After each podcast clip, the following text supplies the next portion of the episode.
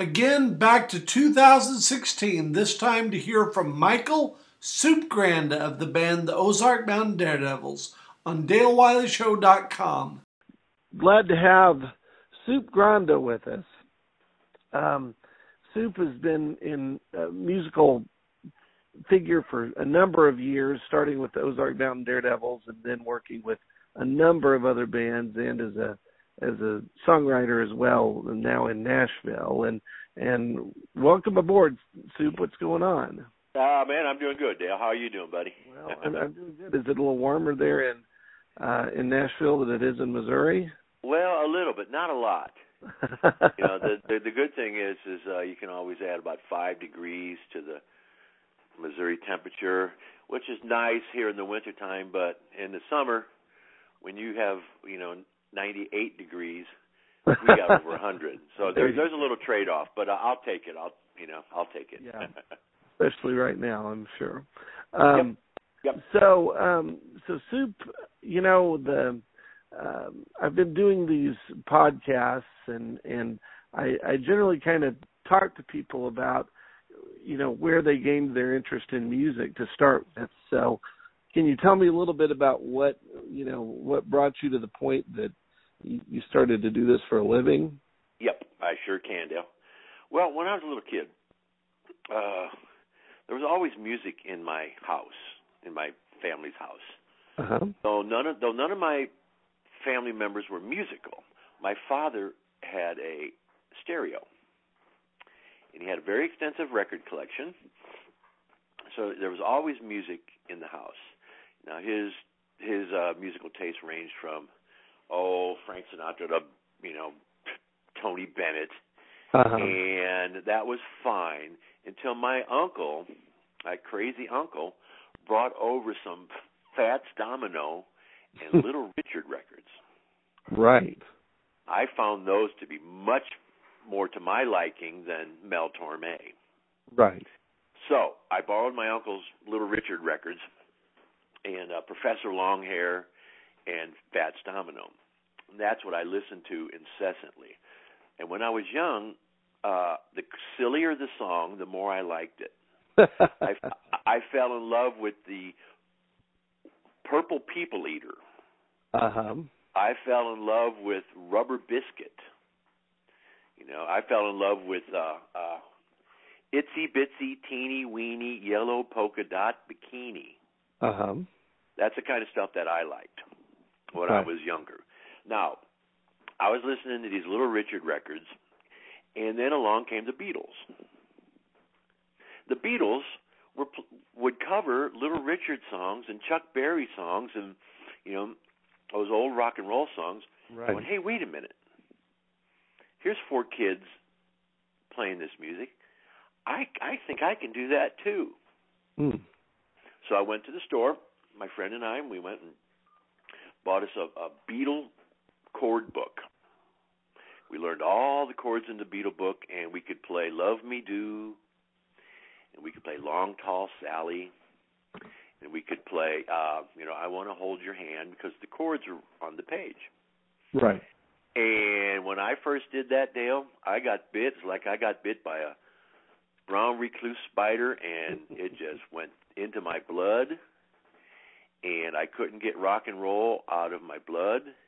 Mm-hmm. And I'm 65 years old now, and I still can't get it out. well, and um those chords in the Beatles songs were I mean if if you could learn them, you could learn anything because those Yeah. are Well, see, it, it was the same thing. You know, it, they were playing the same. They were they were playing those Little Richard songs. I yeah. thought, hey, wait a minute. Here's the Little Richard record. Here's the Beatles. Wait a minute. I can figure this out. You Hmm. know, this isn't rocket surgery. right. I can I can figure this out. So I went and got a guitar and a Beatle book, and just started. wow. So I I started basically just for fun because it was fun. Right. You know, It- I couldn't wait to get off of school, and I couldn't wait to get home and pick up that guitar and start playing. um, You know, she loves you. Yeah, yeah, yeah. now this was And then- in St. Louis, correct? This was in St. Louis. I grew up in St. Louis, right. and I lived in St. Louis till 1969. Uh huh. uh, which is when I graduated from high school and moved to Springfield, Missouri, All right. which is where I met the rest of the guys in the uh, uh, in the Daredevils. Uh huh. And I lived in Springfield, Missouri, for 22 years until I moved to Nashville in 1991, and I've been down here for 25 years. Wow. Yeah. When you um, tell me that was there any kind of in 1969 when you're talking about moving to Springfield was there any sense of the Ozark Jubilee or any of that stuff still going on? I mean, was that around or, or what was the musical climate when you got there? musical climate was as such. When I growing up in St. Louis, I had no idea about the Ozark Jubilee. Sure. I had no idea about the Grand Ole Opry. My family didn't listen to the Grand Ole Opry. My family listened to Mel Torme and Frank Sinatra and the Benny Goodman Band. Uh huh. So I had zero idea about that, Dale. When I moved to Springfield, all of a sudden, I started running into all of these musicians, and they were fantastic musicians. Now, when the Ozark Jubilee packed up their tent and I guess moved to Nashville, Right.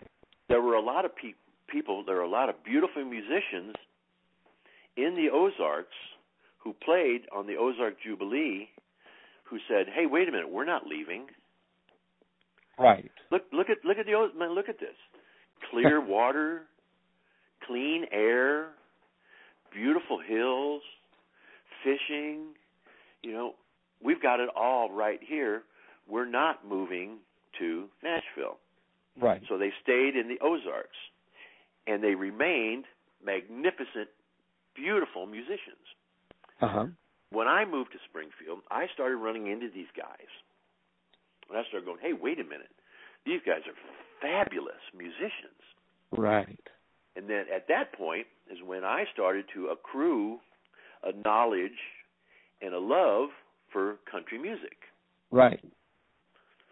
And it was because of those old Ozark Jubilee guys who didn't want to leave the Ozarks.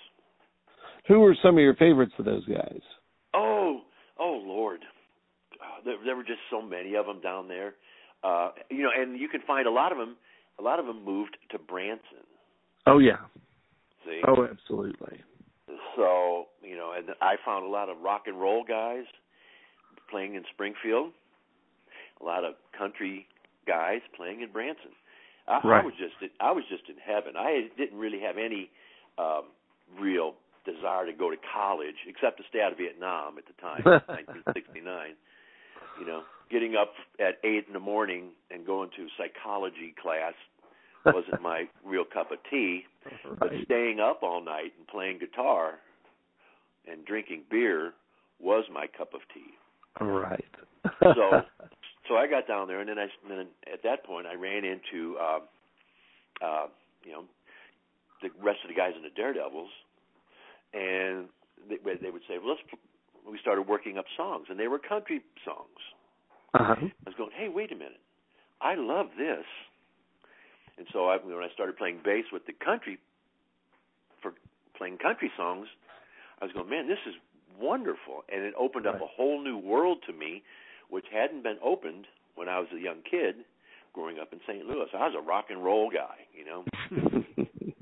And so, uh, and um, so I came to the party a little bit late, but boy, I sure do like to party. well, by the time by the time '69 rolls around, I mean there are some rockers that that are experimenting with country too. I mean, you know, there's well, correct. you know Dylan and the Birds and and all those things. So Correct. I mean, w- were you guys listening to that stuff, or um, what was kind of influencing your um, the direction of where you guys were going musically? Yeah, well, well, there was that, of course. You know, the Birds and you know, and and Bob Dylan. Right. Uh, but- and then, but also, uh, I I got turned on to you know, um, you know, um, you know Johnny Cash, Hank Williams, Ernest Tubb. oh yeah. You know, you know, and then then there's the whole bluegrass world. Right. So I got turned on to that. I couldn't get enough of it, you know. Uh-huh. But I came in instead of growing up in the country music world. I came in and I got introduced to it. Well, like you said, Dale, with with the Sweetheart of the Rodeo album, you know. Oh yeah. What a beautiful record that is. You know, Oh, yeah. the Flying Burrito Brothers. Yeah. Stone country albums too. There's not very much rock and roll in those things at all. They're Yeah, exactly. real You know, country records. Yeah. and, and- so um, you know, I just I just found a whole other group of colors to put on my palette that I could paint with. You know, Right. and I loved it. and I still love it. Oh, absolutely. I, although the the modern country stuff is is definitely taking a turn from the. Um, I, I don't think Ernest Tubb would recognize much of it. no, he he sure wouldn't. And and uh, I don't recognize much of it either. It's it's just you know it's just cheese whiz. You know, Yeah. Yeah. No it's just kidding. a bunch of business guys selling cheese whiz to you know Americans who watch Right. a lot of TV. and like Cheese Whiz. Yeah. Yeah, and like cheese whiz, right? Exactly. I So- myself don't like cheese whiz, so I don't pay much attention to it. I couldn't tell you the difference between, uh, you know, any of those guys. Any of those guys named Luke.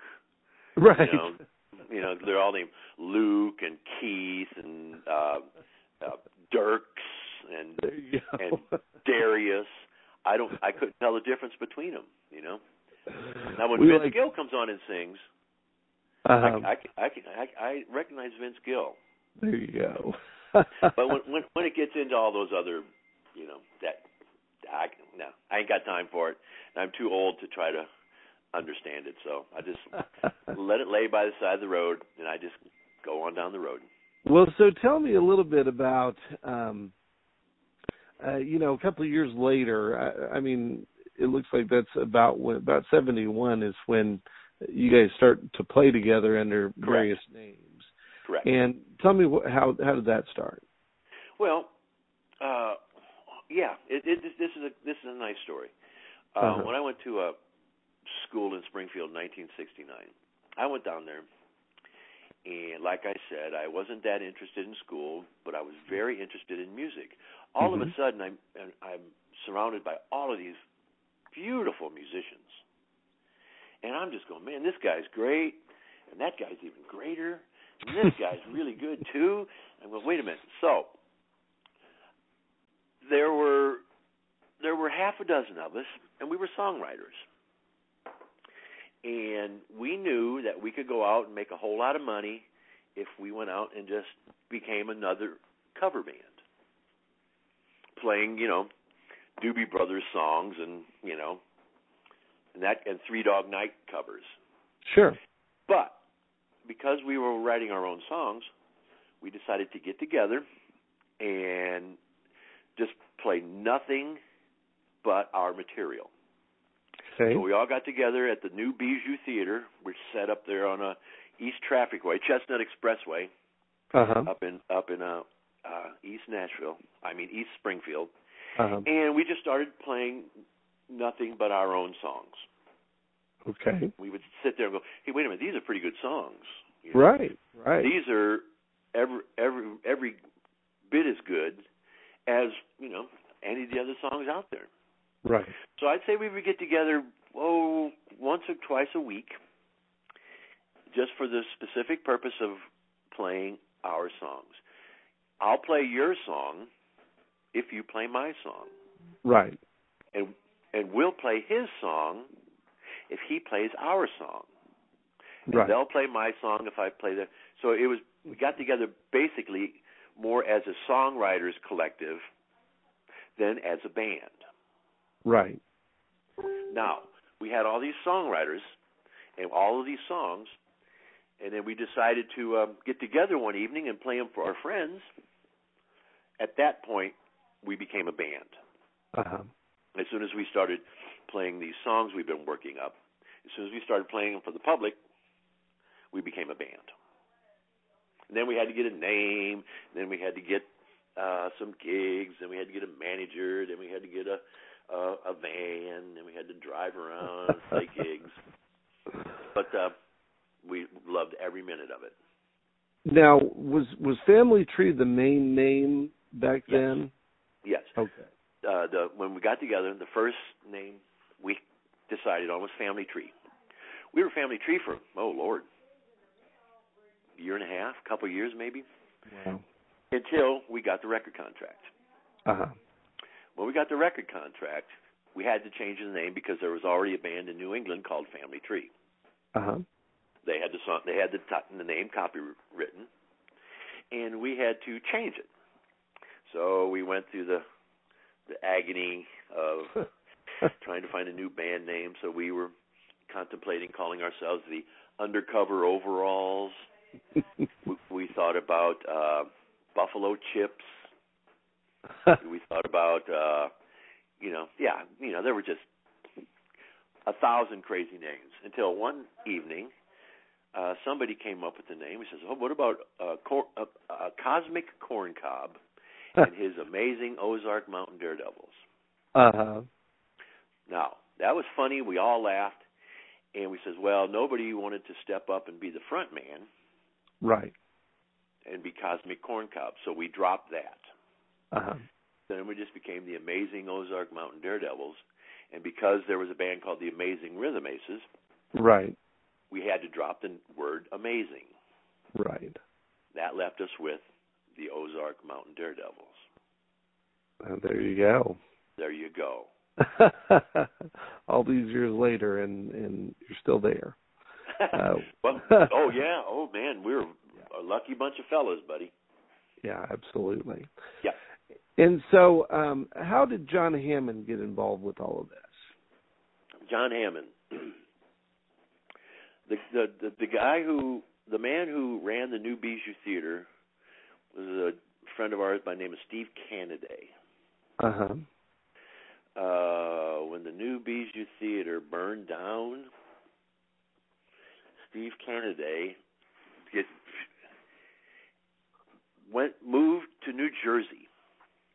and he Okay. took uh, w- one of our tapes with him. We made a couple tapes, and one morning he just got up and says, "I'm going to go into New York City, and I'm going to go find John Hammond." I'm gonna play.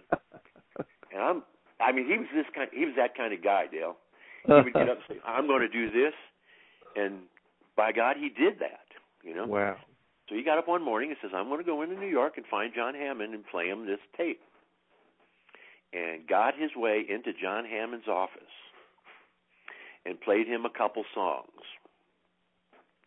And John Hammond, he said, John Hammond turned around real slow and said, Man, I really like this.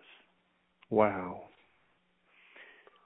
Uh, te- give me the give me their number and I'll contact them. So Uh-huh. about two weeks later, he contacted us Uh-huh. and sent Did you down guys- a produ- did you guys and sent have down a a- producer Uh-huh. by the name of Michael Sunday. Did you have a Worked. sense of who John Hammond was at that time? Did you guys Oh gosh, realize? yes, yeah, yeah. He was, you know, he just, you know, he discovered everybody. Oh You know? yeah, from all the way Yeah. back. I mean, he's been Yeah, around from all the way for a back. time, but, Yeah. So uh, he sent down a producer, and they and he made a demo, Uh-huh. and um, they took the demo back to New York, and this guy passed on us. Okay. Now, because he passed on us, we had a free demo. Right. Right. So John Hammond, I don't know if he ever heard the demo, our, our tape or not, but uh, Michael Sunday passed on us, and we had that demo tape, and that's the very same demo tape that we took to A and M Records in Los Angeles. When we took it to A and M, there's a gentleman out there by the name of David Anderley. Uh-huh. David Anderley heard the tape and said, "Oh, I like this," Right. and immediately signed us. Wow. So it was What was- John Ham. It was John Hammond's original demo that got us our deal at A and M with David Anderley. Do you have any idea what songs it was that was on that demo? Oh yeah, the first album. The whole first album. Wow. Yeah, except except if you want to get to heaven, Uh-huh. because and Jackie Blue, our two biggest hits, hadn't been written yet. Right. See, this was the very beginning. So oh yeah, Black Sky, Country Girl, Spaceship Orion, Uh-huh. Standing on a Rock, Chicken Train. Hmm. That Wow. was the original demo tape we made. that was the original tape that New York passed on, Um, but Los Angeles didn't. and so Anderley, um, I mean, I, were they just trying? I mean, the the Eagles by this time had had a little bit of success, right? I mean, was, Correct. was that what they were looking for? Is just kind of the Midwest Eagles, or what would be the best way to say their thoughts about it? This is the best way to say that. David Anderley heard the tape, and he was very good friends with Glenn Johns. Right. Uh-huh. And as you know, Glenn Johns had just done the first Eagles record. Right. Uh, so the two of them were looking for a project to do together. David heard our demo tape and called Glenn and said, "Glenn, I found the band that the two of us can produce together." Uh Uh-huh. huh. He had done the Eagles, but the Eagles were and they still are a little too slick, Uh huh. Uh-huh. a little too LA, a little bit too chrome plated. Uh Uh-huh. huh. They were looking for something a little funkier. Well, they found us.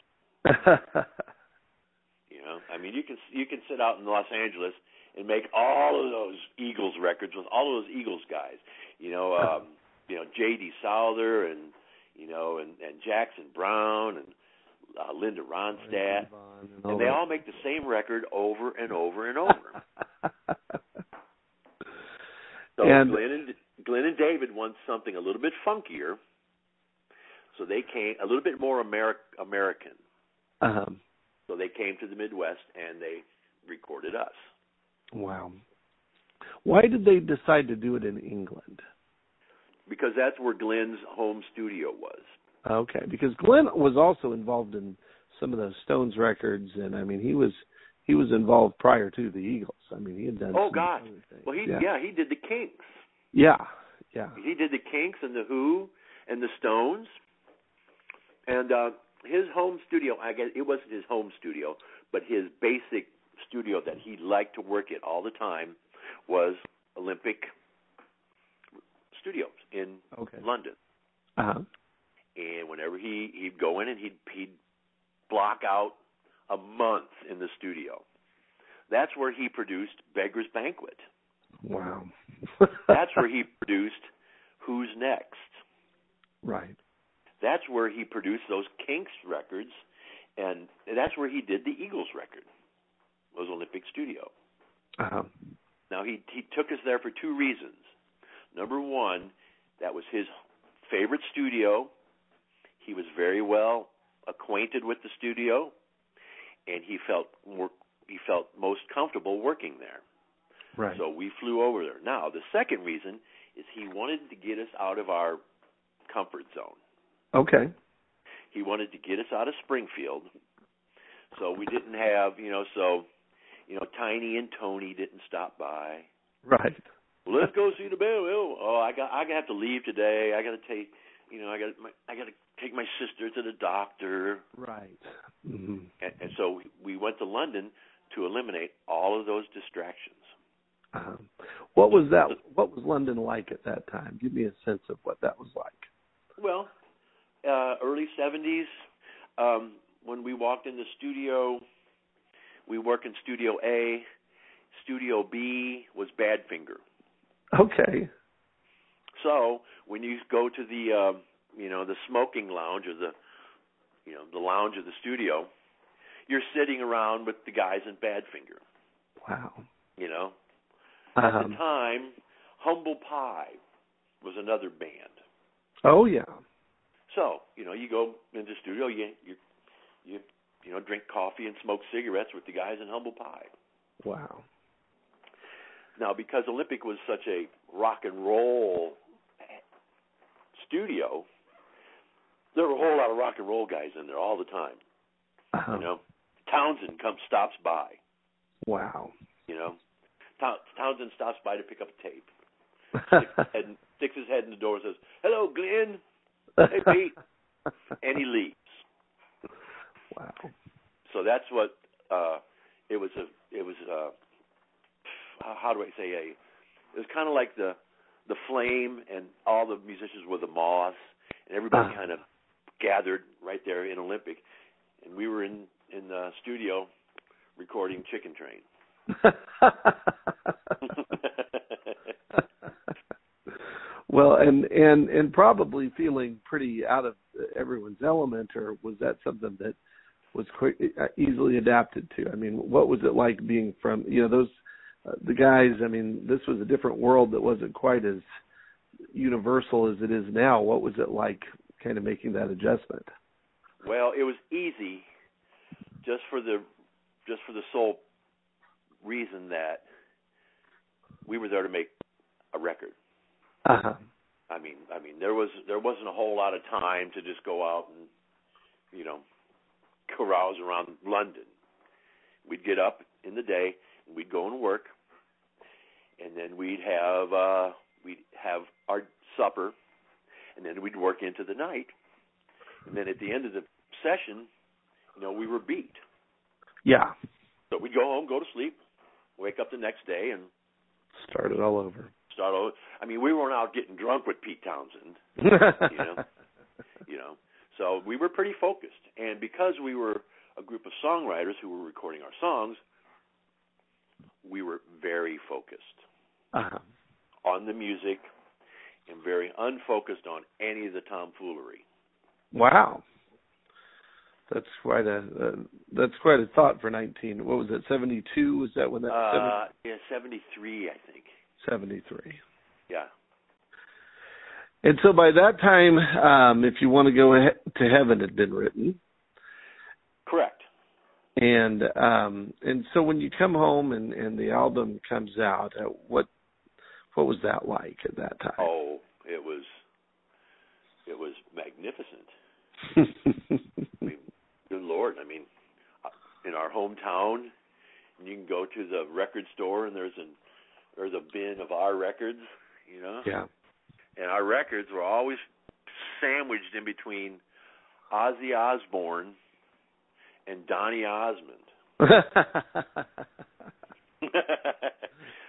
yeah it, it it was it was a dream come true buddy oh absolutely it was a dream come true and when the record came out now another thing is you know, we were just a bunch of 24 year old kids. Right. You know? Oh, yeah. So, it, I mean, for a bunch of 24 year old kids to have an album out, that was pretty, pretty cool, man. yeah. Uh, when but then the the song that that probably uh, is is most recognized with you was actually not on that album but on the the following album correct uh, Jack Jackie, Blue. Blue. Uh-huh. Yeah. And and that is, uh, you know, I mean, you can listen to that. It's still just a beautiful, beautiful melodic song that you know. I mean, I never get tired of. I mean, it, it it's just always good. That's correct. Uh, that was, uh, you know, one of the, like I said, one of the songwriters was Larry Lee. Right. And he had that, he had that knack for writing those kinds of songs. Uh huh. You know? And you know, to be honest with you, I think you know Jackie Blue is a nice song, but I think he has two or three other songs that are even better. Well, but which they, one? But they weren't hits. Right. I mean, that that's just a great pop record. I mean, it hits Correct. all. That's the, a good record. you did. But uh, yeah. yeah, we just re- recorded it. We weren't even considering it, and because it's so atypical of our sound, Right. you know. But that was Larry's um, element. That was Larry's contribution to our sound, and we recorded it right, right in between two other, you know, rock and roll and country songs, and it just happened to take off and be a hit for us. And you know, none of us were complaining. Right. Absolutely. Number three. Yeah. And, I mean, that's that's pretty. Do you remember what else was on the charts when it hit its Oh, apex? yes. Oh yes, I, I remember when it was climbing up the charts. The songs it was uh, competing with was uh, uh, "Philadelphia Freedom" by Elton Uh-huh. John. right. Thank God I'm a Country Boy, and uh, Hey, Won't You Play? Another Somebody Done Somebody Wrong song. Absolutely. Those were the songs. Oh, and Chevy Van. Oh wow. Yeah, those were the songs that were all kind of jockeying for top the top position Uh-huh. at that at that specific time. Wow. now, you know, I mean, obviously, you guys have have all. I mean, your band is unique in that, you know, I mean, obviously, a lot of people have been through it, but uh, you know, everyone is kind of a collective. I mean, it was a collective of songwriters. I mean, that's a good way to say that. I mean, there were Yes. just many, very many people involved. Mhm. And so, uh, when how does that? I, I mean, does that create any kind of um, tension in that there's nobody that's just wanting to play the songs? They want to um, they want to have their song on there. I mean, how does that change how you guys work? well, that's a tension that's in any band. You know, Right. That's Uh-huh. the kind of that you know. As an example, you know, Creedence Clearwater Revival. I mean, Fogerty, you know, wrote all the songs. He made all the money. Those other guys were just kind of driving, you know, Subarus. yeah. Well, I'm not sure Fogerty got all the money he made, but yeah, definitely. I mean, Correct. Well, yeah, and you know, and so you know, you do get some competition. That's why we didn't produce ourselves. Okay. We always hired a producer to come in and say, "This song, this song, and this song." You know, and he was his job was a producer, and he picked the material. But when you get you know five, six songwriters in a room, oh, there's going to be some competition Sure. there's going to be some bantering about, but um, you know, it, it, it never really got. There were never any really. Sh- we never really got to shouting matches. You know, there was never any lawsuits and uh, back backstabbing. There was none of Right. that. You know, well, that's good. because we knew that everyone in the end would be compensated, which Right. we were. Right. Now, you actually wrote a book about the Ozark Mountain Daredevils. Yep, yep. I sat down uh phew, about 10 years ago. I said, "Well, if I don't write this book, it's not going to get written." Uh-huh. And you know, I I like books like that. You know, I like keep Sure, absolutely. you know, I've I've always liked those kind of books, you know. So I just kind of sat down and started writing, and it took me four and a half years, but um, uh, I finished. The book is entitled "It Shined: Right. um, the saga of the Ozark Mountain Daredevils, and I wanted to make it. I wanted to be put on history shelves as much as the music shelves because it's it's American history. I mean, Right. we're a very American band. You know, we didn't come from New York. Right. We didn't come from L.A. We didn't come from London we came from Springfield, Missouri, and continued to live in Springfield, Missouri. So I wanted it to be, you know, kind of just a, a bit- a bit of American history. right. Now it took me a long time to write it.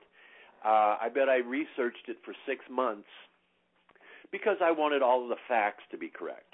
Sure.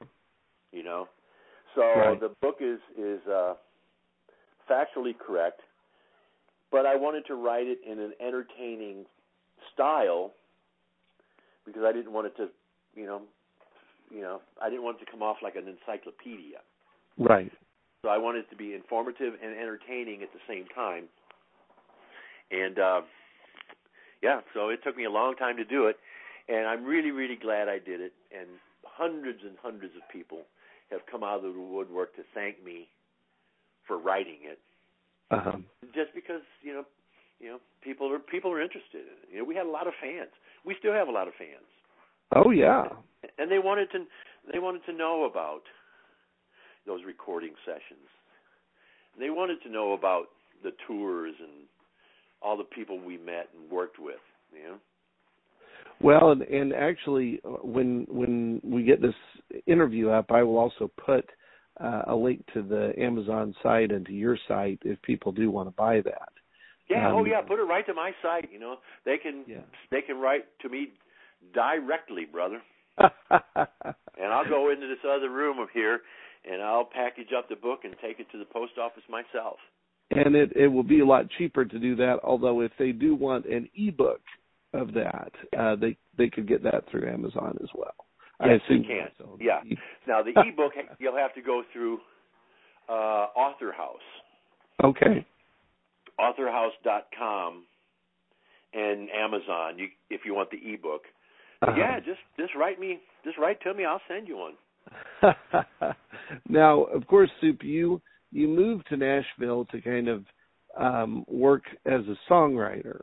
Correct. And so uh, I, I know that one of the things I remember um, that was was kind of a really neat deal is you wrote a song that that Chet Atkins ended up um, yes uh, doing. Tell me about that. Yeah, um, years ago, my partner, my songwriting partner, Mark Denny, and I um, wrote a song called "Ode to Mel Bay." Uh-huh. Mel Bay. I grew up in the shadow of the Mel Bay Music Store. Right. Uh, South St. Louis County. Uh huh. When I was young, I would go and buy guitar picks and guitar strings and instruction books from Mel Bay. Right. Now we wrote the song, and I brought it down to Nashville, well, along with a whole other box of songs. But um, I, I thought somebody down here would want to pay tribute to Mel Bay. Right. You know, so I pitched it around Nashville, down around Music Row. See, but back then there was, you know, there was a lot of bad country music back then too. You know. just as there is today. Sure. And there were a lot of guys in hats, and you know, a lot of guys named Luke, and you know that kind of Clint. Right. Nobody would touch it. They would say, "Oh yeah, that's really cute. That's really clever, soup," but we we're looking for relationship songs. Sure. Do you have any relationship songs? and I would just go, "No, I, I don't really have any Mm-hmm. relationships." No. so I pitched it around town for about a year, and then I got discouraged and quit pitching it. Uh-huh. Now I had a band, Soup and the Sandwiches, and we played the song. Uh-huh. We played every night, and the crowd would go nuts. After one night, a gentleman by the name of John Burns walked up to me introduced himself and said, "Do you have Ode to Mel Bay on tape?" I said, "Yes, I do," and I handed him a copy. John Burns is the son of Jethro Burns. Oh wow! One of the John great Burns. Musicians. John Burns says to me, "My uncle Chet is going to love this song because Chet Atkins did so much work with Mel Bay." putting out guitar books. Right. So John Burns took the song, I guess, to a family barbecue and played it for his Uncle Chet. Wow. Uncle Chet loved it and recorded it. Wow. That's basically how, how, how it went down. yeah. Well, and and Jethro Burns was a part of Homer and Jethro. Homer and Jethro. It's exactly right. Who I also love. And Ode to Mel Bay is written in the style of Homer and Jethro. because my friend Howie and I loved Homer and Jethro. And we actually kind of became Homer and Jethro. Well, Jethro, his mandolin playing is, uh, I mean, that's just some of the best music I've ever heard. He, they are magnificent musicians. Oh, yeah. Besides and, being and hilariously funny. Oh, yes. And and so you know, it, it always seemed to me like they they kind of gave short shrift to how much you know how great their music was. I mean, I, I know that some people never took it seriously just because they didn't write those relationship songs, but they wrote about the Battle of Cucamonga and all that. yeah, yeah, exactly. You know, yeah. and like I said, now this goes back to a, the beginning of our conversation when I said I was more affected by the purple people eater. Oh, absolutely. Than I was with you know your love is an ocean that crosses the you know emotions of my mind. You know, I didn't like. I still don't like any of that sappy stuff. Uh huh. You know. Right. so, so the Battle of Cucamonga was on your early playlist. Is that oh gosh, yes. yes. Well, that's great. Yeah. Um, and so you know i mean you've you've written about other things i mean you've you've made a a wonderful career out of this what are some things that you'd like people to find out about or discover or you know something they don't know about me yeah or you or your songwriting or your song oh yeah yeah yeah whatever. well you know the thing is is uh you know it's the same way with uh the daredevils we had two hit songs right we have 12 albums out. So let me see. There's let me see. Okay, 10, 20. There's 120 songs out there, um, and people know two of them. Right. It's the same way with with my career. You know, there's the Ode to Mel Bay. Uh-huh. Man, I've got I've got 10 or 12 solo albums out, full of what I believe to be quality material. Right if once people start digging into and delving into my soup de jour records, my soup and the sandwich records, there's a lot of really, really good work that I'm very proud of, and I put a lot of time and effort into it. Well, sure. I would like for, I would like for them to go and learn about and appreciate uh, those songs too. Well, so give me a give me a few of your favorites to start them with. Okay. Yes. Uh, there's a song called uh, let me see, uh, the Pasta Man. Okay. Pasta Man is my Italian reggae uh, piece, uh-huh. and and I, I still play it to this day. Uh, there's a song called um, uh, another one that gets a lot of reaction is a song called "The Smartest Man in the World." Right, that was the name of one of your albums. Yeah, yeah. So there's that uh-huh. whole batch of songs. now, if you want to get into more Homer and Jethro stuff, there's a song. There, I had a, a band down here called Mark and Mike. It's a banjo uh-huh. playing friend of mine, and there's an album out there called Sing Along with Mark and Mike. there's a couple songs. There's a song on there called Biscuits and Gravy that uh-huh. I'm very, very proud of. Once again, in the Homer and Jethro style. Right.